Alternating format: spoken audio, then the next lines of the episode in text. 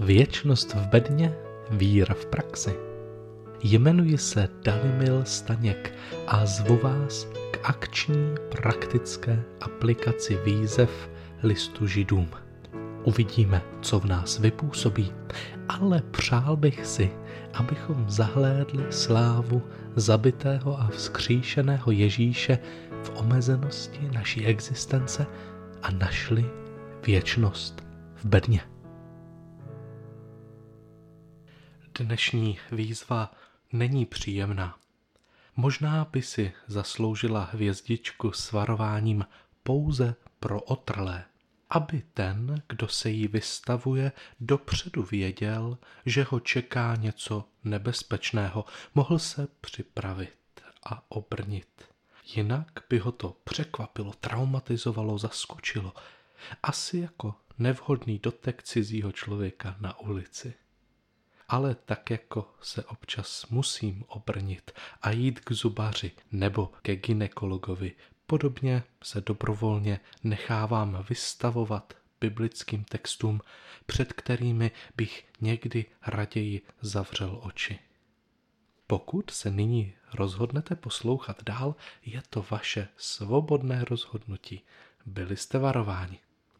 Výzva zní Židům 10.29 Uvažte, oč horšího trestu bude hoden ten, kdo pošlapal syna božího a krev smlouvy, již byl posvěcen, měl za nečistou a ducha milosti potupil.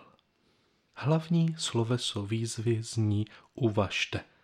Vyzývá nás k přemýšlení.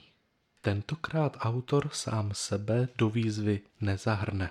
Možná proto, že když to píše, tak nad tím sám přemýšlí a výzvu tedy plní.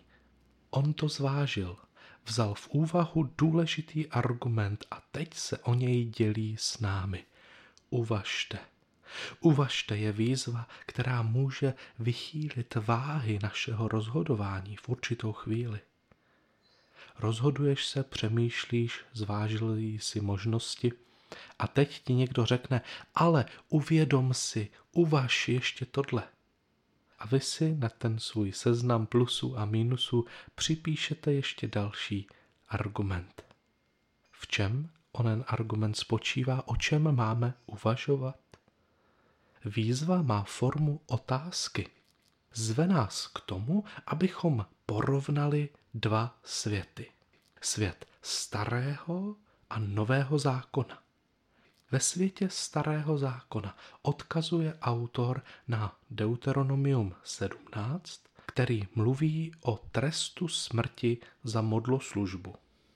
Tím hypertextovým odkazem je zmínka o dvou až třech svědcích v předchozím verši. Logika Mojžíšova zákona je následující. Byli jste vyvoleni a zachráněni z Egypta, prošli jste vodou moře, Bůh se vám zjevil se svou slávou a jako nový lid dostáváte zákon, jako směrovky pro životní cestu svobodného lidu. Pokud se rozhodnete vědomně a veřejně uctívat jiného Boha, než toho, jemuž vděčíte za život, je to rouhání. A pokud se to opravdu prokáže, trestem je smrt. Logika nového zákona je úplně stejná. Byli jste vyvoleni a zachráněni Ježíšovou obětí, prošli jste vodou křtu, přijímáte směrovky pro životní cestu vedení duchem. A to nejhorší, co můžete udělat, je, že se rozhodnete vědomně uctívat jiného Boha, než toho jemuž vděčíte za svůj život. Že se rozhodnete zničit a pošlapat ten nejkrásnější příběh Boží lásky. Rozdíl mezi příběhem starého a nového zákona není v jeho podstatě, ale v jeho intenzitě. V intenzitě božího sebezjevení.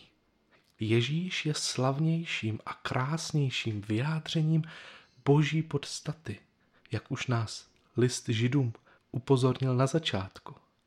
Proto se nyní autor může zeptat – pokud ten trest za vědomé a veřejné odvrácení se od zachraňujícího Boha ve starém zákoně byla smrt, o co horší trest musí přijít k těm, kteří se vědomně veřejně odvrací od zachraňujícího Boha, který se ukázal ještě intenzivněji a v ještě větší kráse v Kristu.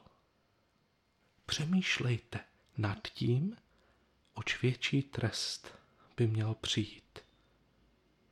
Zkusím nám to přiblížit na příkladu. Představte si velkolepou galerii, ve které jsou vystavena umělecká díla velkých mistrů.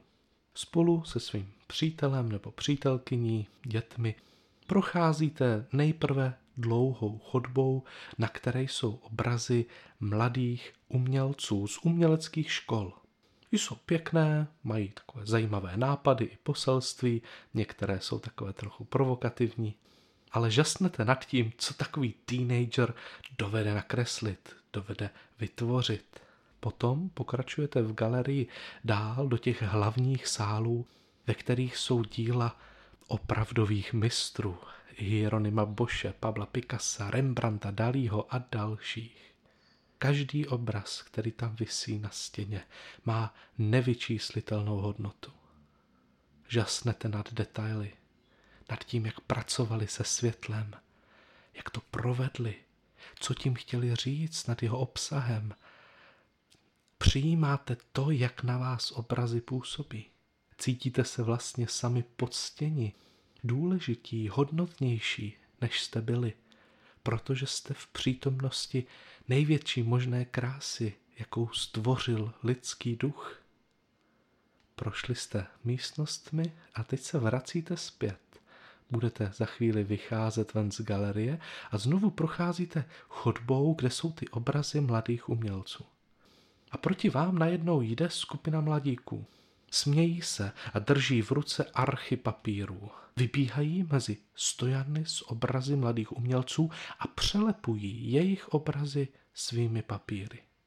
Jsou na nich také obrázky, ale neumělé, nedokonalé, bez myšlenky vulgární, nevyvážené, nejistě namalované, plné kaněk. Hledíte a nejste si jistý, jestli jde o součást uměleckého představení galerie. Najednou se spustí alarm. Mladíci se rozběhnou ještě rychleji do velkého sálu. Jste zvědaví, tak se otočíte a následujete je. Doběhnou do sálu s těmi nejkrásnějšími uměleckými díly a i na ně začnou lepit své kresbičky. Vykřikují, toto je pravé umění, podívejte se, co jsem namaloval já. Všude houkají sirény, vyzbrojená ostraha se blíží, pacifikuje mladíky. Odcházíte pryč, v šoku nad tím, jak někdo může svou vlastní nedokonalou kresbičkou přelepit umělecké dílo. Což o to díla mladých umělců, tam bychom to ještě chápali. Možná jsme si u některého z nich řekli, no to bych taky namaloval. Ale u těch téměř posvátných velikánů, co je to za rouhání? Co si o sobě myslí, co je to za píchu? To, že sami neumí kreslit OK? Ale proč ničí kresby druhých a vystavují své vlastní? Mladíci udělali jednu z nejhorších věcí, kterou lze v muzeu udělat. Pohrdli krásou. Autor listu židům nás zve k podobnému přemýšlení. Život je jako galerie obrazů. Co nejhoršího byste v ní mohli udělat? Jaký je největší hřích? Je to to, že neumíte namalovat svůj život? Že nežijete tak vyváženě a tak krásně, jak byste mohli? Že ve svém životě neudržíte perspektivu? Že občas kreslíte roztřesenými prsty? Že jste udělali kaňky hříchu? Nebo že jste se zaměřili na detail, ten jste vykreslili a na půlku plátna jste úplně zapomněli a celý život tak najednou působí nevyváženě? Že neumíte kreslit, aby ten obraz měl nějaký střed nebo nějakou myšlenku? Ano, neumíme kreslit život, ale to není to nejhorší, co můžeme udělat. To nejhorší je pohrdat krásou obrazů, které nakreslili druzí. A ještě to chápeme u těch mladých umělců, ale u velkých mistrů to ne. Nejhorším hříchem je pícha spojená s modloslužbou, kdy člověk pohrdne krásou, kterou Bůh vtiskl do příběhu o své záchraně. V úvodní chodbě jsou Mojžíšovy obrazy, nedokonalé, lidské, ale krásné. Ale v hlavní místnosti jsou obrazy slávy samotného Krista. Novozákonní teolog a historik N.T. Wright vypráví příběh o chlapci, který spolu s dalšími kumpány dělal neplechu v kostele. Farář mu udělil pokání, které spočívalo v tom, že měl chlapec jít ke kříži, podívat se na vysícího Krista a třikrát mu do očí říct, ty jsi udělal pro mě tohle a mě to vůbec nezajímá. Poprvé to řekl se smíchem, ty jsi udělal pro mě tohle a mě to vůbec nezajímá. Po druhé vážněji, ty jsi udělal tohle pro mě a mě to vůbec nezajímá. A po třetí to chlapec nebyl schopen vyslovit. Sláva a krása Krista ho přemohla a do smrti nepustila. Proč bychom měli přemýšlet nad horším trestem pro ty, kdo se vědomně postaví proti kráse Krista? Protože nás to drží v té správné bdělosti. Na jednu stranu jsem uklidněn evangeliem. Nejhorší hřích není v tom, co já dělám špatně. Tam, kde si nemůžu pomoci, tam, kde něco nevidím – Nejhorší hřích je otočit se zády k nabídce Kristovy milosti a oslavy jeho slávy a krásy. To je osvobozující. Na druhou stranu mám přemýšlet o tom, za jakých okolností bych já sám nebo někdo druhý se mohl vzdát slávy Krista. Je to i má možná budoucnost, nepříjemná realita. Ne něco, co se musí stát, ale za určitých podmínek může. Co by se muselo stát, abys pošlapal slávu Krista? Kdo jsme? Text nám v dalších verších říká, že jsme ti, kteří znají živého Boha. Děsí nás představa soudu těch, kteří se rozhodli vědomně ničit a pošlapat krásu. To je osvobozující. Znamená to, že se nemusíme děsit toho, že budeme souzeni podle toho, jak sami malujeme svůj život.